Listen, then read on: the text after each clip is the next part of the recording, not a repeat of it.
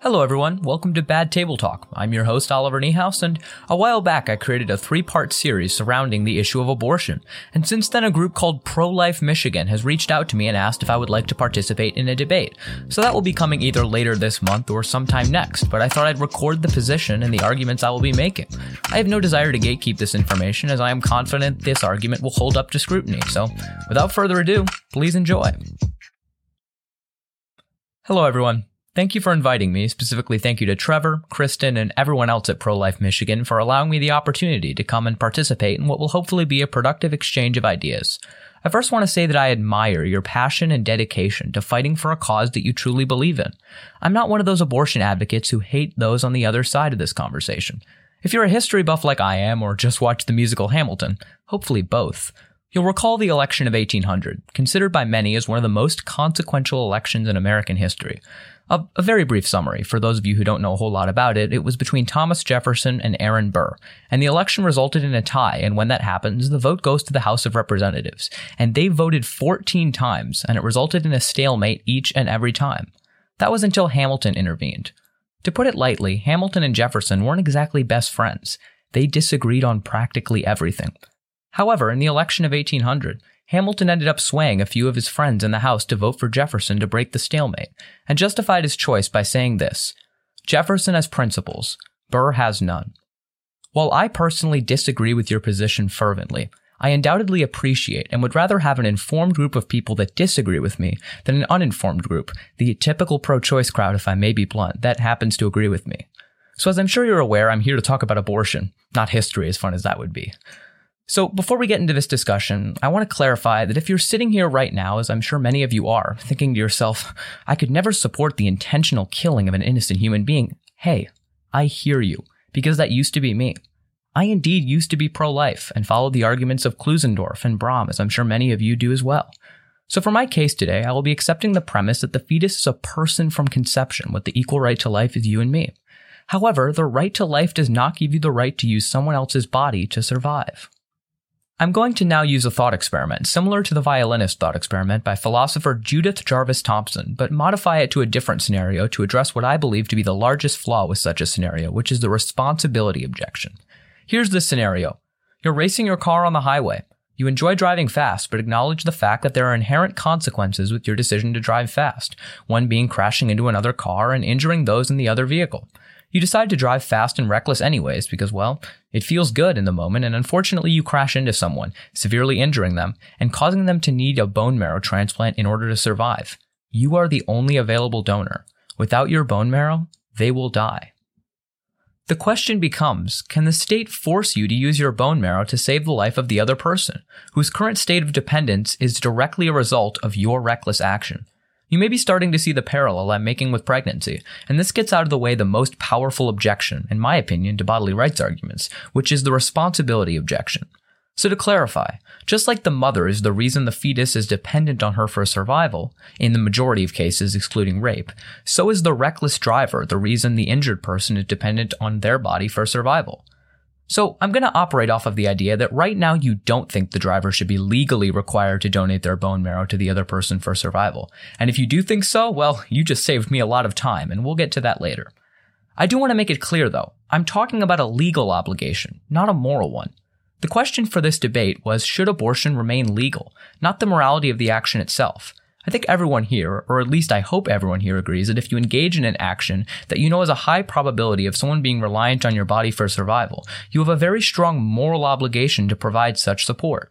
However, whether or not the state should force you definitely adds another level of complexity to this discussion. So for now, let's say that you answer that the state shouldn't force you to, by law, donate your bone marrow to save the other person. If you're pro life, which I imagine many of you here are, I doubt that rocks your position very much, as you find this car crash situation to be much different than pregnancy and abortion, which is true. However, thought experiments will always have differences. That is why they're thought experiments. But it's not important just to point out differences, but to prove why those differences are morally relevant.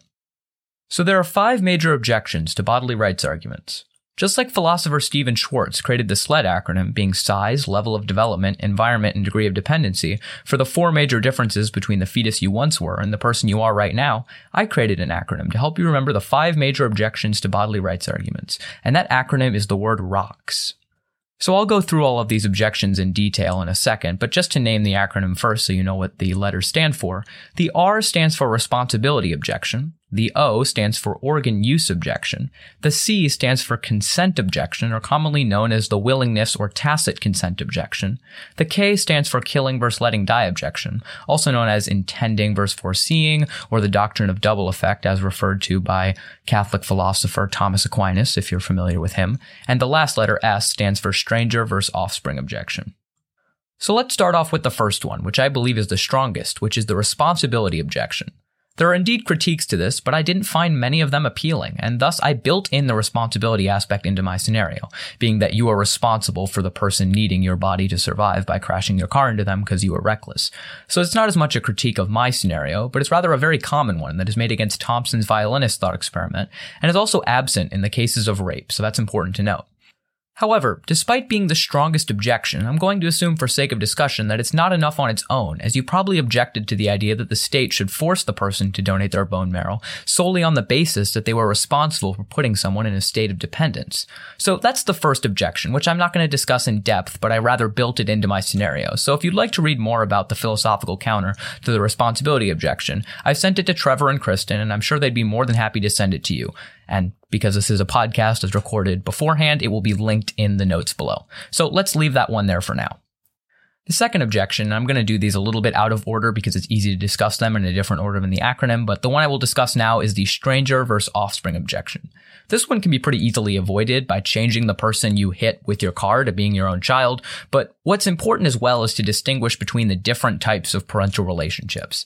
There's the obvious clear cut biological definition, which states that if your egg or sperm were used in the creation of a child, then a biological parental relationship exists.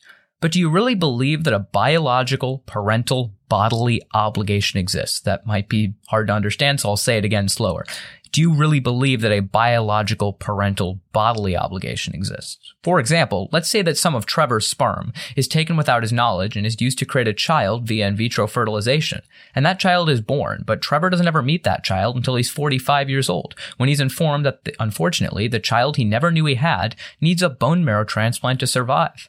Should the state force Trevor to donate his bone marrow to save that child that is biologically his, and therefore you would claim to which he has a biological parental obligation? I would assume the answer is no, as he's never met this child in his entire life, and has had no such meaningful relationship with them. However, there's another type of parental relationship, which is a custodial parental relationship. This just means that you are the custodial guardian of a child. Very often, being when you're raised by your biological parents, both a biological and custodial relationship exists. But let's assume Trevor and his wife Kristen adopt a child shortly after birth and raise this child for years. This wouldn't be a biological parental relationship, but rather a custodial parental relationship. Would Trevor or Kristen have a bodily obligation? Or in other words, could the state force them to donate bone marrow to save that child should a scenario arise where that child needed a bone marrow transplant to survive?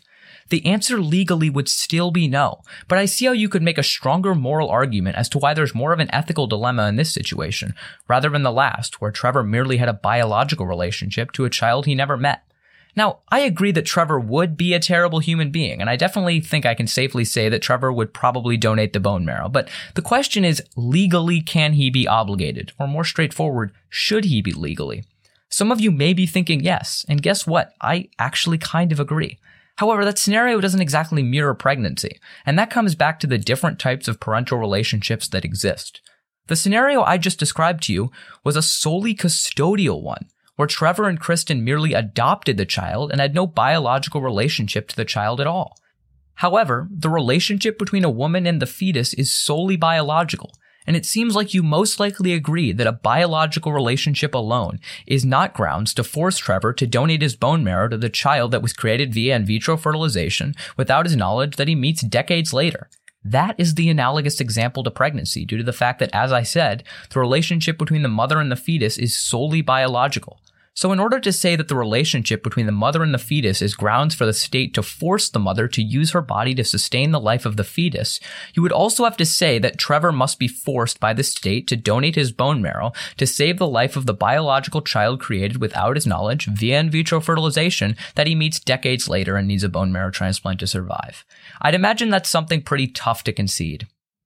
The next objection is the consent objection, or more commonly known as the willingness or tacit consent objection, which states that since the woman willingly engaged in sex, that she willingly allowed the fetus to be dependent on her, and thus consented to the fetus using her body. There is a definite distinction between consenting and accepting, and despite often being used interchangeably, there needs to be a distinction between the two. For instance, many people often say that consent to sex is consent to pregnancy, and this is just a misuse of the word consent. You consent to actions and accept that there are certain outcomes that come with such actions. You cannot consent to outcomes themselves. The question is whether or not you have a responsibility for those outcomes, which goes back to the responsibility objection, which I addressed earlier. But the tacit consent idea conflates consenting to sex with automatically consenting to the legal responsibility of pregnancy and being legally obligated to carrying that pregnancy for nine months. However, let's say for sake of argument that you openly consent to the child using your uterus. That seems odd, but for sake of argument, you just tell the whole world that you love being pregnant and can't wait to be a mother. Can you change your mind? Does you consenting to allow that fetus to use your body at a certain time mean you automatically consent for nine months? It seems odd to say that if we let someone be dependent on our body for a brief period of time, that they automatically have a right to use our body as long as they need, correct? Let's say Trevor willingly agrees to donate the bone marrow to his long lost son, and for sake of argument, the procedure for donation will take nine months. How convenient. However, a month or so in, Trevor begins to feel serious pain and thus desires to disconnect. Should he be allowed to do so? Or should the state force him to stay connected to his biological long lost son just because he willingly agreed to at a period of time? It seems inhumane to force him to do that and endure the pain and suffering he is facing just because he willingly agreed to do so at one point. Therefore, just because the act of sex is willing, it doesn't give the fetus an automatic right to the mother's body. There's one more objection under this same realm, and I didn't give it its own letter because, well, one, it didn't fit well into the word rocks, but mostly it just fits well as a subset of consent and responsibility. And that is that since the woman is responsible for creating the fetus, or in other words, is responsible for its current state of existence, that therefore the fetus has a right to her body. I find this argument to be odd and not logically consistent in multiple ways. For example, let's say I'm having lunch with my friend at my house, just the two of us, and he starts choking, and let's assume that if I don't give him the Heimlich, he will die. I therefore give him the Heimlich and save his life. Therefore, for the rest of his life, his current existence will be a result of my action to save his life. Therefore, would you say that if in 20 years he needs a bone marrow transplant, that I should be required by law to give it to him? I think the answer is an obvious and resounding no. Therefore, I don't see how the idea that because the mother is the reason for the fetus's existence somehow gives the fetus the right to use the mother's body. So, all in all, the consent and willingness objection doesn't seem to hold under scrutiny either. The next objection is the killing versus letting die objection. This goes to the major premises of the syllogism that many pro lifers like Scott Klusendorf use, being that premise one, it is wrong to intentionally kill an innocent human being, premise two, abortion intentionally kills an innocent human being, and conclusion, therefore it's wrong. I take issue with both premises. Let's discuss the first premise, which is that it is wrong to intentionally kill an innocent human being. Is premise one universally true? Is it always wrong to intentionally kill innocent human beings? That may seem like a quick yes to you, but I want to lay out a famous thought experiment, often called the trolley problem. It goes as follows. You are standing out in a field and you see a trolley speeding down tracks headed towards a fork. On the left part of the fork, there are five people tied to the tracks, and on the right, there is one. You are standing next to a lever that will switch the direction of the trolley tracks. If you do nothing, the trolley will naturally go to the left and kill the five people. However, if you pull the lever, it will go to the right and kill just one person. What do you think you should do? The answer to me seems simple. Pull the lever to minimize the number of casualties. However, by pulling the lever, you are intentionally causing the death of one person versus letting five people die. So is it always wrong to intentionally kill an innocent human being? I think the above experiment provides an adequate example of why it may not be. Let's apply this to abortion. For example, if a woman is pregnant and you know for 100% certainty, obviously that's not realistic, but this is a thought experiment, so that's why it's an absolute claim. You're 100% certain that during the process of giving birth, the mother will go into cardiac arrest and die. This is inevitable. You cannot avoid it. However, in this example, the fetus will survive. Would you support aborting the fetus to save the life of the mother? Let's say that you know from the moment of conception that the mother would inevitably die in the process of childbirth. Would you support a simple pill abortion or even the use of Plan B, which can expel a recently fertilized embryo by preventing it from attaching to the uterine lining? Consider that scenario.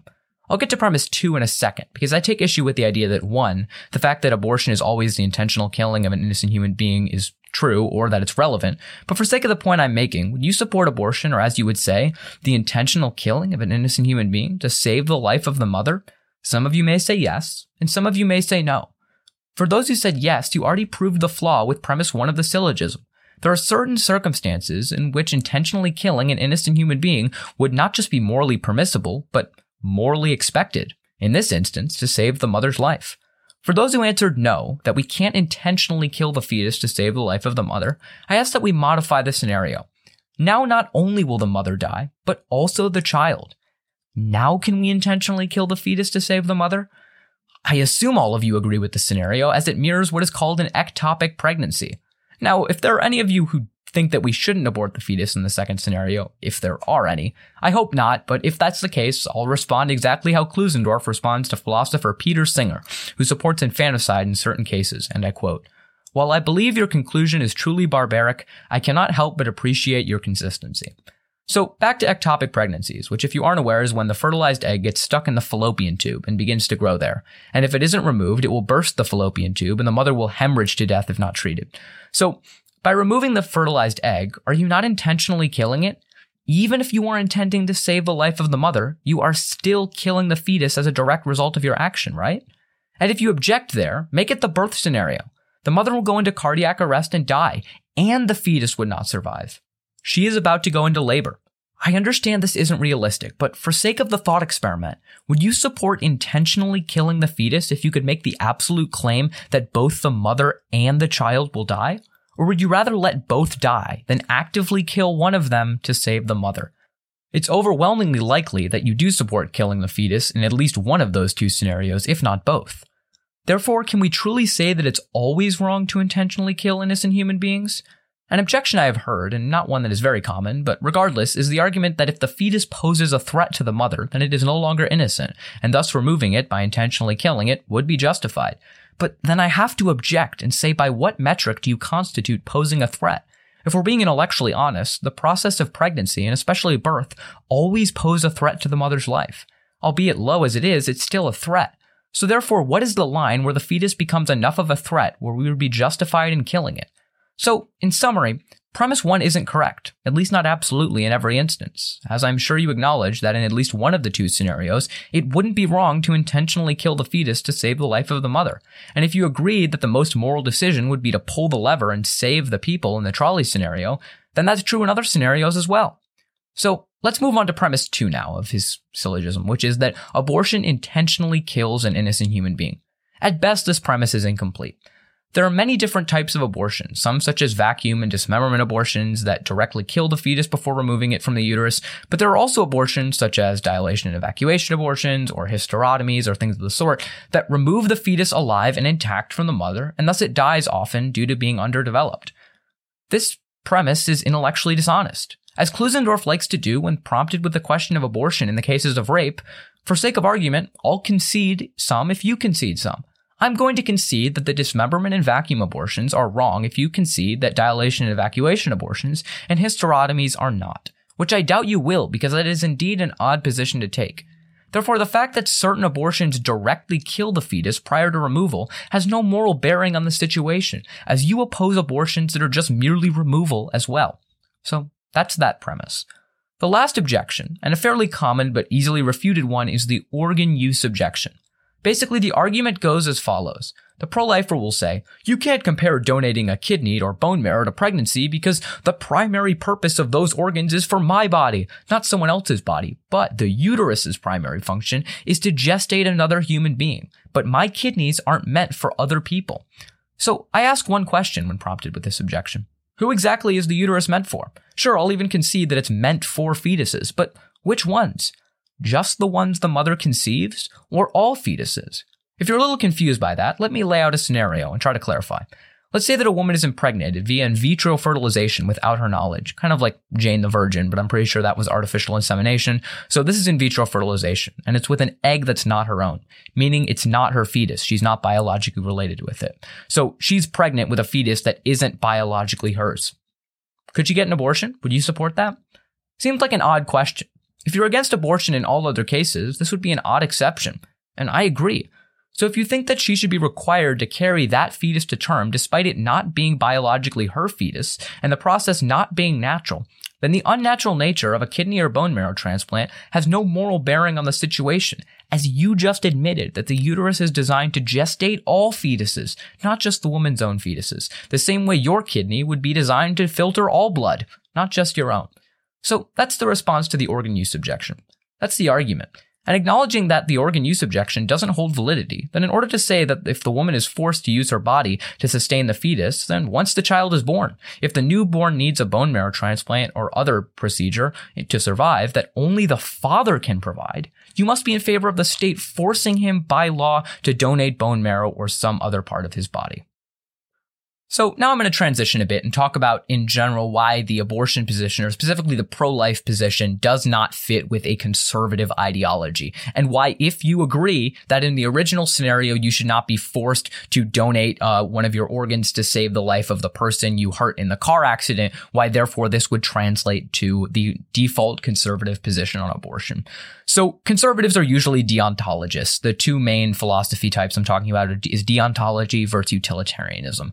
Uh, deontology, basically, they believe that the morality of actions is determined by the action itself and not the outcome. Therefore, deontologists would not pull the lever in the trolley scenario I mentioned, because by doing so, they are intentionally killing someone, and that action in a vacuum is morally wrong. The fact that the result of their action, or rather inaction in this case, is um, it kills five people would be irrelevant. Conservatives also believe in individual rights very strongly, which include inalienable rights. This is hypothetical because I don't believe in gun control due to it being ineffective, but for sake of argument, if banning all guns did save lives, would you be in favor of that? The likely answer from a conservative standpoint would be no. I would be in favor of banning all guns if it saved lives, but that's not the case. So even if it did save lives, you'd likely be against banning firearms because it violates the Second Amendment, and more specifically, the right to self-defense. That is a deontological perspective. So let's extend that to some other rights. The inalienable rights outlined in the Declaration of Independence are life, liberty, and the pursuit of happiness. Pursuit of happiness was derived from the 17th century English philosopher John Locke, who originally said life, liberty, and property. And as can be seen by many early documents, Jefferson himself, um, pursuit of happiness was the pursuit to own property, as that is what made them happy. So the right to own property is one of those inalienable rights, meaning it cannot be infringed upon not even to save another person's life. You are not required by law to give up your house to save another person's life, and your body is an extension of your property as you essentially own yourself. Therefore, you have an inalienable right to self ownership. You cannot be required by law to use your body to save the life of someone else, as I mentioned.